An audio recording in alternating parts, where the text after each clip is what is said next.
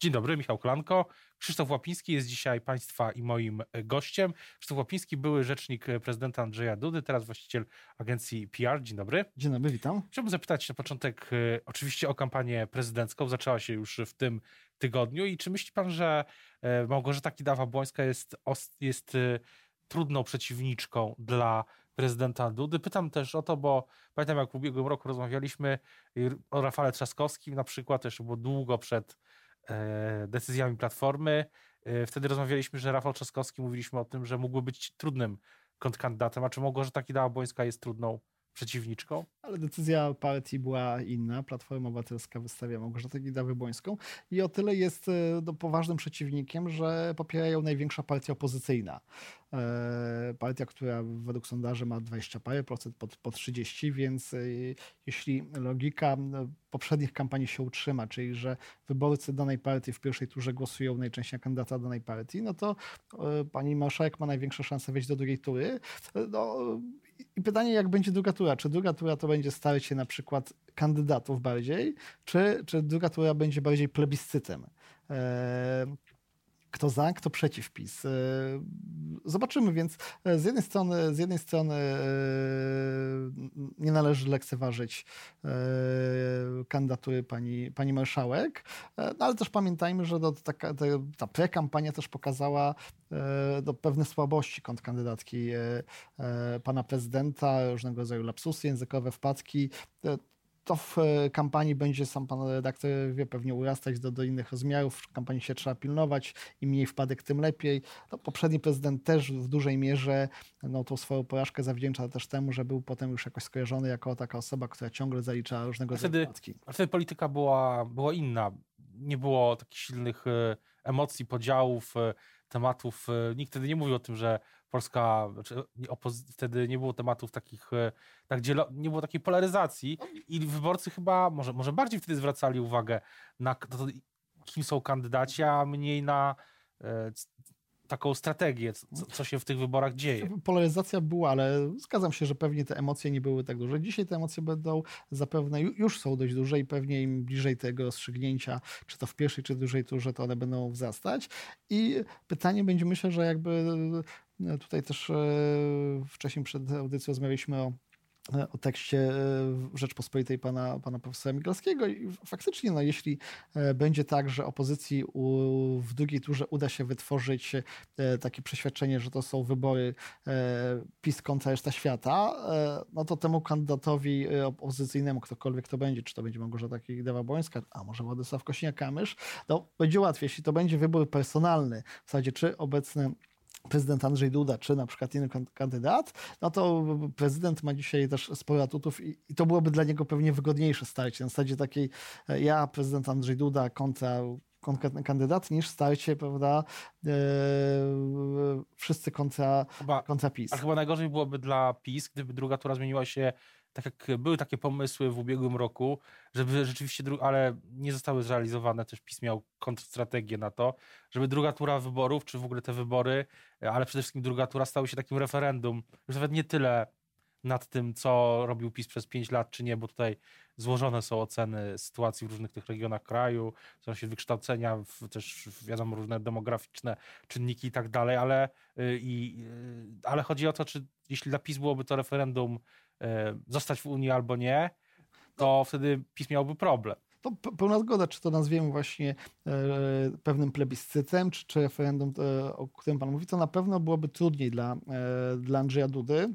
E, e, bo, bo, te wybory przestawały być takimi wyborami, kto ma być prezydentem, e, czy, czy Andrzej Duda, czy jakiś kontrkandydat, z takiej sfery personalnej by się gdzieś tam przekładały na właśnie takie plebiscytowo-referendalną, gdzie, gdzie faktycznie ludzie, którzy, którzy na przykład dostrzegaliby słabości kontrkandydata Andrzeja Dudy, to by sobie powiedzieli tak, no dobrze, ten, ten, ten kandydat czy ta kandydatka jest, jest słaba, popełnia błędy i tak dalej, no ale to jest jednak takie referendum, to jest jednak taki plebiscyt, to e, muszę zagłosować na tę osobę, żeby właśnie e, nie dopuścić do tego, e, do, do, tego, o czym pan mówi. Chociaż politycy PiS są przekonani, że ta narracja polexitowa już e, nie, no, nie, nie, nie, żyje. Zgadza, zgadza się, że, że to też jest pytaniem, sobie tutaj dywagujemy, to jest pytanie, czy opozycja będzie potrafiła taką, e, taką narrację, taki styl styl kampanii narzucić. Może nie będzie potrafił, albo PiS będzie potrafił narzucić, że zobaczcie, tu mamy prezydenta Andrzeja Dudę, doświadczonego polityka, który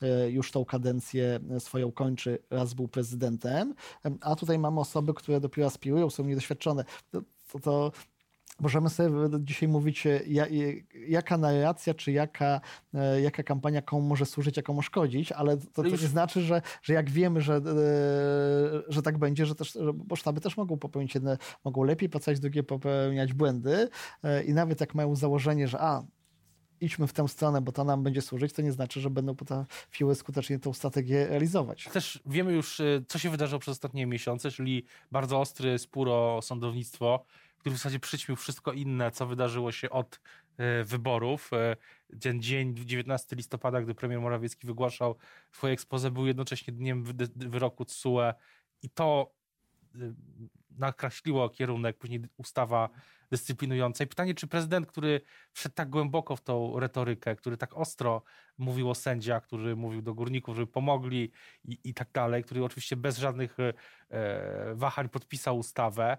E, czy myśli pan, że popełnił strategiczny błąd, tak jak też pisaliśmy na omach Rzeczpospolitej? Pamiętajmy, że w, dla części elektoratu Prawa i Sprawiedliwości ta tematyka jest bardzo ważna, więc tutaj rozumiem, że prezydent zabezpieczał sobie poparcie te, tej e, części takiego tożsamościowego elektoratu Prawa i Sprawiedliwości. No też pamiętajmy, że nie, nie wiele, wiele osób, czy w społeczeństwie ocena pracy sądów, czy sędziów e, jest zła e, w znacznej mierze, więc, e, więc to nie jest tak, że teraz wszyscy gremialnie Polacy będą bronić sądów. Ale gdy jest klimat awantury, I, to prezydent i, traci. I, też traci. Dokładnie. To widać ale, w sondażach. Po tym, co powiedziałem, chciałem dać ale, że jednak większość społeczeństwa chyba dzisiaj oczekuje, to jeśli odwołujemy się do do wystąpienia pana premiera sprzed kilku miesięcy, normalności czy spokoju, że jest taka grupa dość liczna, która być może też rozstrzyga w wyborach, która e, na, nawet podzielając e, wiele zdań krytycznych e, odnośnie sądów, no jednak chce, żeby był spokój, nie chce awantur, no, chce, że tak powiem, korzystać z tego, że jest koniunktura gospodarcza, czy bogacić się, czy konsumować. I dla, dla tych osób, a to jest moim zdaniem też no, spora część elektoratu, kilkanaście pewnie procent albo i więcej, wszelkiego rodzaju zbyt duże awantury, które jeszcze angażują nas w jakieś spory z Unią Europejską, czy, czy tutaj wzbudzają mocne emocje na scenie politycznej w Polsce, no, oni je bardzo negatywnie oceniają, nie chcą. Są po prostu, ja tak mówię trochę, że to są wyznawcy świętego spokoju. O tym premier Morawiecki mówił na przykład rok temu e, w wywiadzie e, dla Rzeczpospolitej przepraszam, nie rok temu, tylko w, w marcu, czyli kilka, kilka miesięcy temu, wiedzieć dla Rzeczpospolitej, że Polacy chcą świętego spokoju i mm, zarobków e, zachodnich. No ale wydaje się, że PiS e, trochę zerwało ze swoją własną strategią i to mnie trochę dziwi. Zobaczymy, czy, bo, bo zaczęła się kampania, ustawa została kilka dni temu podpisana jeszcze czy trzy dni temu przed rozpoczęciem tej kampanii i Pytanie, na ile jeszcze ten temat będzie istotny w kampanii. No, można się spodziewać, że będą pewne ruchy ze strony Unii Europejskiej, więc ten temat będzie wracał, że samo podpisanie ustawy nie kończy tego. No, mogą być różne ruchy sędziów, czy, czy, czy Sądu Najwyższego, czy pojedynczych sędziów, którzy znowu będą e, kwestionować wybór innego sędziego, wyłączać, e, wyłączać, e, wyłączać ze składów i tak dalej. Więc potencjał do dalszej, nazwijmy to awantury, czy do dalszych sporów w tej sprawie jest duży. No i pytanie, czy tutaj sztab Andrzeja Dudy będzie potrafił to jakoś e, e, przykryć innymi tematami, czy narzucić inne tematy, żeby właśnie ludzie poczuli e, taką pewność, że, że prezydent to, to jest gwarancja bezpieczeństwa, spokoju, rozwoju gospodarczego. To, czego chyba Polacy najczęściej oczekują od prezydenta, czyli takiego no, doświadczonego polityka, zwierzchnika sił zbrojnych, który zapewnia bezpieczeństwo, spokój, stabilizację i Polacy wtedy nie muszą, że tak powiem, martwić się o swoje nie wiem, bezpieczeństwo i, i, i, nie widzą tych awantur, które ich często gorszą i denerwują. Wydaje się, że w to próbują, próbują uderzyć w te tony prezydent Duda w Lubartowie. Słuchałem tego przemówienia, mówi właśnie, że trzeba kontynuować politykę rządu, uchwalił rząd, e, mówił też o tym, że będą plany służby zdrowia, tak jak mówił premier Morawiecki w ekspoze. I, tylko pytanie, czy, czy w ogóle jest jeszcze E, prezydent w stanie to, to zrobić. Z drugiej strony w tym tygodniu e, prezydent, e, i to jest druga rzecz, dość niespodziewanie chociaż jego doradcy twierdzą, że to zawsze było jego przesłanie, mu powiedział, że rozważyłby podpisanie ustawy, która w jakiś sposób ułatwiłaby życie osobom, które chcą sprawdzić stan zdrowia swojego partnera w szpitalu lub partnerki w szpitalu i tak dalej. I pytanie, czy, czy zwłaszcza ta druga rzecz, e, e, czy to nie pokazuje, że, że jest pewien chaos na zapleczu. W kampanii jest zawsze tak, że trzeba szukać różnych tematów, e, nazwijmy je, je targetować. Nie, e, nie ma e, jednego tematu czy jednego przesłania, który, który trafia w taki sam sposób do wszystkich. Jedni się interesują bardziej sprawami gospodarczymi, inni trochę obyczajowymi, inni kolejnymi, więc tak jak było w poprzedniej kampanii, że Andrzej Duda trafiał z różnymi tematami, często do różnych segmentów elektoratów, i oczywiście to trzeba zawsze mieć dobrze zdiagnozowane i zbadane, czy jedna propozycja, która da nam, nie wiem, procent, czy dwa, czy trzy, nie spowoduje, że w w innej części elektoratu stracimy 5 e, to się wydaje, że te... procentowych, więc to, to, to też jest element strategii, który powinien wynikać z badań, gdzie można jeszcze pozyskać elektorat, jakimi hasłami, e, ale też co zrobić, żeby nie stracić tych, którzy, którzy są, e, którzy od dłuższego czasu deklarują się wyborcami danego kandydata. A gdy patrzy na pana kandydatów, tak jak patrzył pan na kandydatów w 2015 roku, gdy E, gdy był e, pan w sztabie prezydenta Andrzeja Dudy, wtedy kandydata europosła Andrzeja Dudy. Gdy widzi pan tych kandydatów, to myśli pan sobie, że ten, ten, ta grupa sześciu osób, pięciu, przepraszam, jest słabsza niż cztery lata, te, niż pięć lat temu, czy, czy, czy, czy coś, jest, y, coś się zmieniło jest, na gorsze? Jest, jest, zupełnie inna. Nie chcę mówić, czy jest słabsza, czy, czy, czy lepsza, bo, bo to kampania pokaże. Zobaczymy, może się okazać tak, że, że ci, którzy dzisiaj są niedoceniani, yy, zrobił świetną kampanię, udźwignął tę kampanię w, i fizycznie, i psychicznie, bo to też jest ogromny wysiłek yy, i fizyczny, i psychiczny. Yy, na, na pewno jest jedna pewna ciekawostka, to jest naprawdę pokolenie, w zasadzie większość to 40-latków, więc jest to chyba, jeśli chodzi o o metryki, e, jeśli by zrobić pewnie średnią, to, to, to najmłodsi kandydaci pewnie w historii e, III Rzeczpospolitej. I to, to też jest pewna ciekawostka. Jeden, jeden, nawet jest kawalerem, to chyba też się jeszcze nie e, zdarzyło. No, no tak, i też pytanie, na, na, na ile to będzie e, jakaś taka, taka rzecz miała zna, znaczenie dla wyborców, ale to, to jest na pewno może być ciekawa, ciekawa kampania, bo mamy na przykład e, os, osoby spoza polityki. E, na początku efekt nowości te, te kilka, 7-8%. Dzisiaj jakieś pierwsze wpadki, zobaczymy jak to się przełoży. O Szymonie Hołowni. Mówię o Szymonie Hołowni. A mamy e, Władysława Kosiniaka-Kamysza, który pół roku temu, w zasadzie dzięki niemu, dzięki czy jego e, kampanii, dzięki jego wystąpieniom w debatach dobrych e, PSL uzyskało taki wynik i, i dzisiaj pewnie walczy o więcej, o kilkanaście procent, a może nawet, żeby zagrozić kandydatce Platformy i wskoczyć do drugiej tury. E, więc no, no, to będzie gra du, du, dużą stawkę, bo każdy o coś gra. No, oczywiście dla prezydenta jest to po prostu kwestia zajedynkowa, tylko zwycięstwo się liczy, bez względu E, jakikolwiek inny wynik e, to, to, to jest klęską, tylko zwycięstwo się liczy, a, każdy inny kandydat ma też coś do udowodnienia, czy też gra o wielką stawkę, no bo proszę zobaczyć, gdyby taki Władysław Kosiniak-Kamyk wszedł do drugiej tury albo, albo nawet zdobył 17%, nie wszedł, ale zdobył 17%, to też z, zupełnie w innej pozycji stawia swoje e, stronnictwo. W 2015 roku Adam Jarubas miał procent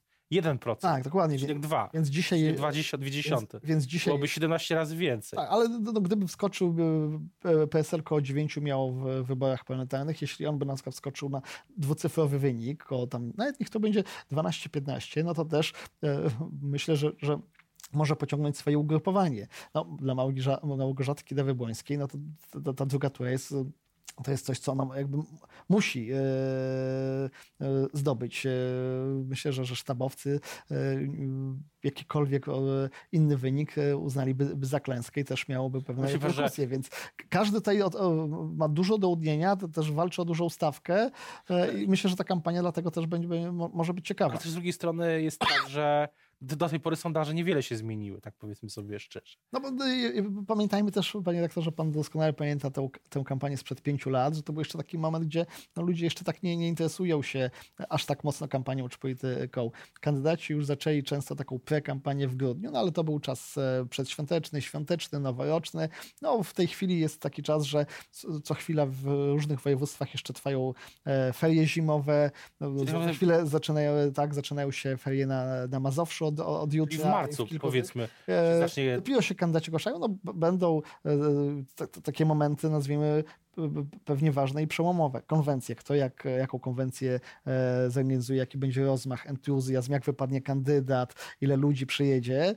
Pamiętajmy, że, że właśnie od tej konwencji wtedy wielki Andrzeja Dudy zaczęło się, e, zaczęli dziennikarze, publicyści mówić, że o, jednak, jednak ten kandydat e, na poważnie może zagrozić Bronisławowi Komorowskiemu, więc Ale, ale Temat. wracając jeszcze no i druga rzecz, jeszcze kończąc, e, kto ile podpisów zbierze, bo to też będzie pokazane, jak, e, jak silny jest kandydat. Czy przyniesie te 120 tak minimalnie, czy przyniesie może pół miliona, a może więcej. PiS chce po, po, między, mieć między milion a dwa miliony w ubiegłym roku, w 5 lat temu było milion sześćset, chociaż teraz trudniej No się to- zbiera No bo to, podpisy, mówią politycy w kuluarach, mówią, że ale to, to przemawia, jak ktoś przychodzi i mówi, proszę bardzo, pod naszym kandydatem podpisało się milion e, obywateli, e, pod naszym, nie wiem, 800, pod naszym milion 200. Tak jak mówię, to, to będą takie momenty w kampanii, gdzie, gdzie, gdzie będzie można też to ogrywać, e, nazwijmy medialnie, że- żeby, żeby pokazywać, zobaczcie, do naszego kandydata to nie mieliśmy problemu, zebraliśmy tyle podpisów. Pamiętam, że jeśli chodzi o podpisy, pan też to chyba pamięta, mogę się tu mylić, ale pamiętam, że chyba była taka sytuacja przy podpisach prezydenta Dudy, że ta, ta, ten taki, ta piramidka tych podpisów się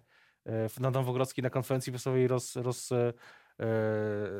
rozwaliła. Było, było ich tak dużo, że, że, że chyba jeden tam karton czy ze dwa e, jak, e, upadły. Ja pamiętam, że tych podpisów chyba ostatecznie z- zostało złożone powyżej półtora miliona i one jeszcze spływały, więc to e, i, i to wtedy też było duże wydarzenie, bo na tle konkurencji e, dziennikarze zobaczyli, wow, jeśli kandydat zbiera tyle, tyle, tyle podpisów, e, e, no, no, no, no to faktycznie jest poważnym, e, poważnym konkurentem dla urzędującego. Na koniec jeszcze pytanie o nowego szefa Platformy. Jutro Rada Krajowa Platformy.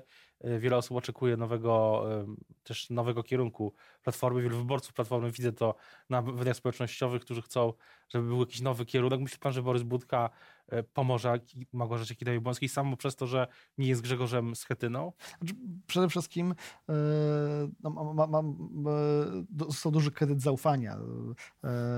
Głosowało na niego naprawdę bardzo duża liczba tych, którzy wzięli, wzięli udział. Nieważne, czy, czy ktoś teraz mówi, że, w, że okazało się, że w Platformie jest mniej członków i nie zakładano, ale wygrał w pierwszej turze, wygrał w cuglach.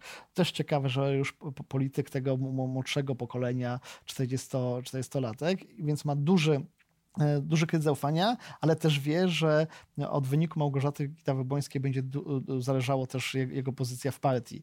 E, e, I chyba też jemu, jestem przekonany, będzie zależało, żeby ten wynik był, był jak najlepszy, żeby po, pomóc kandydatce.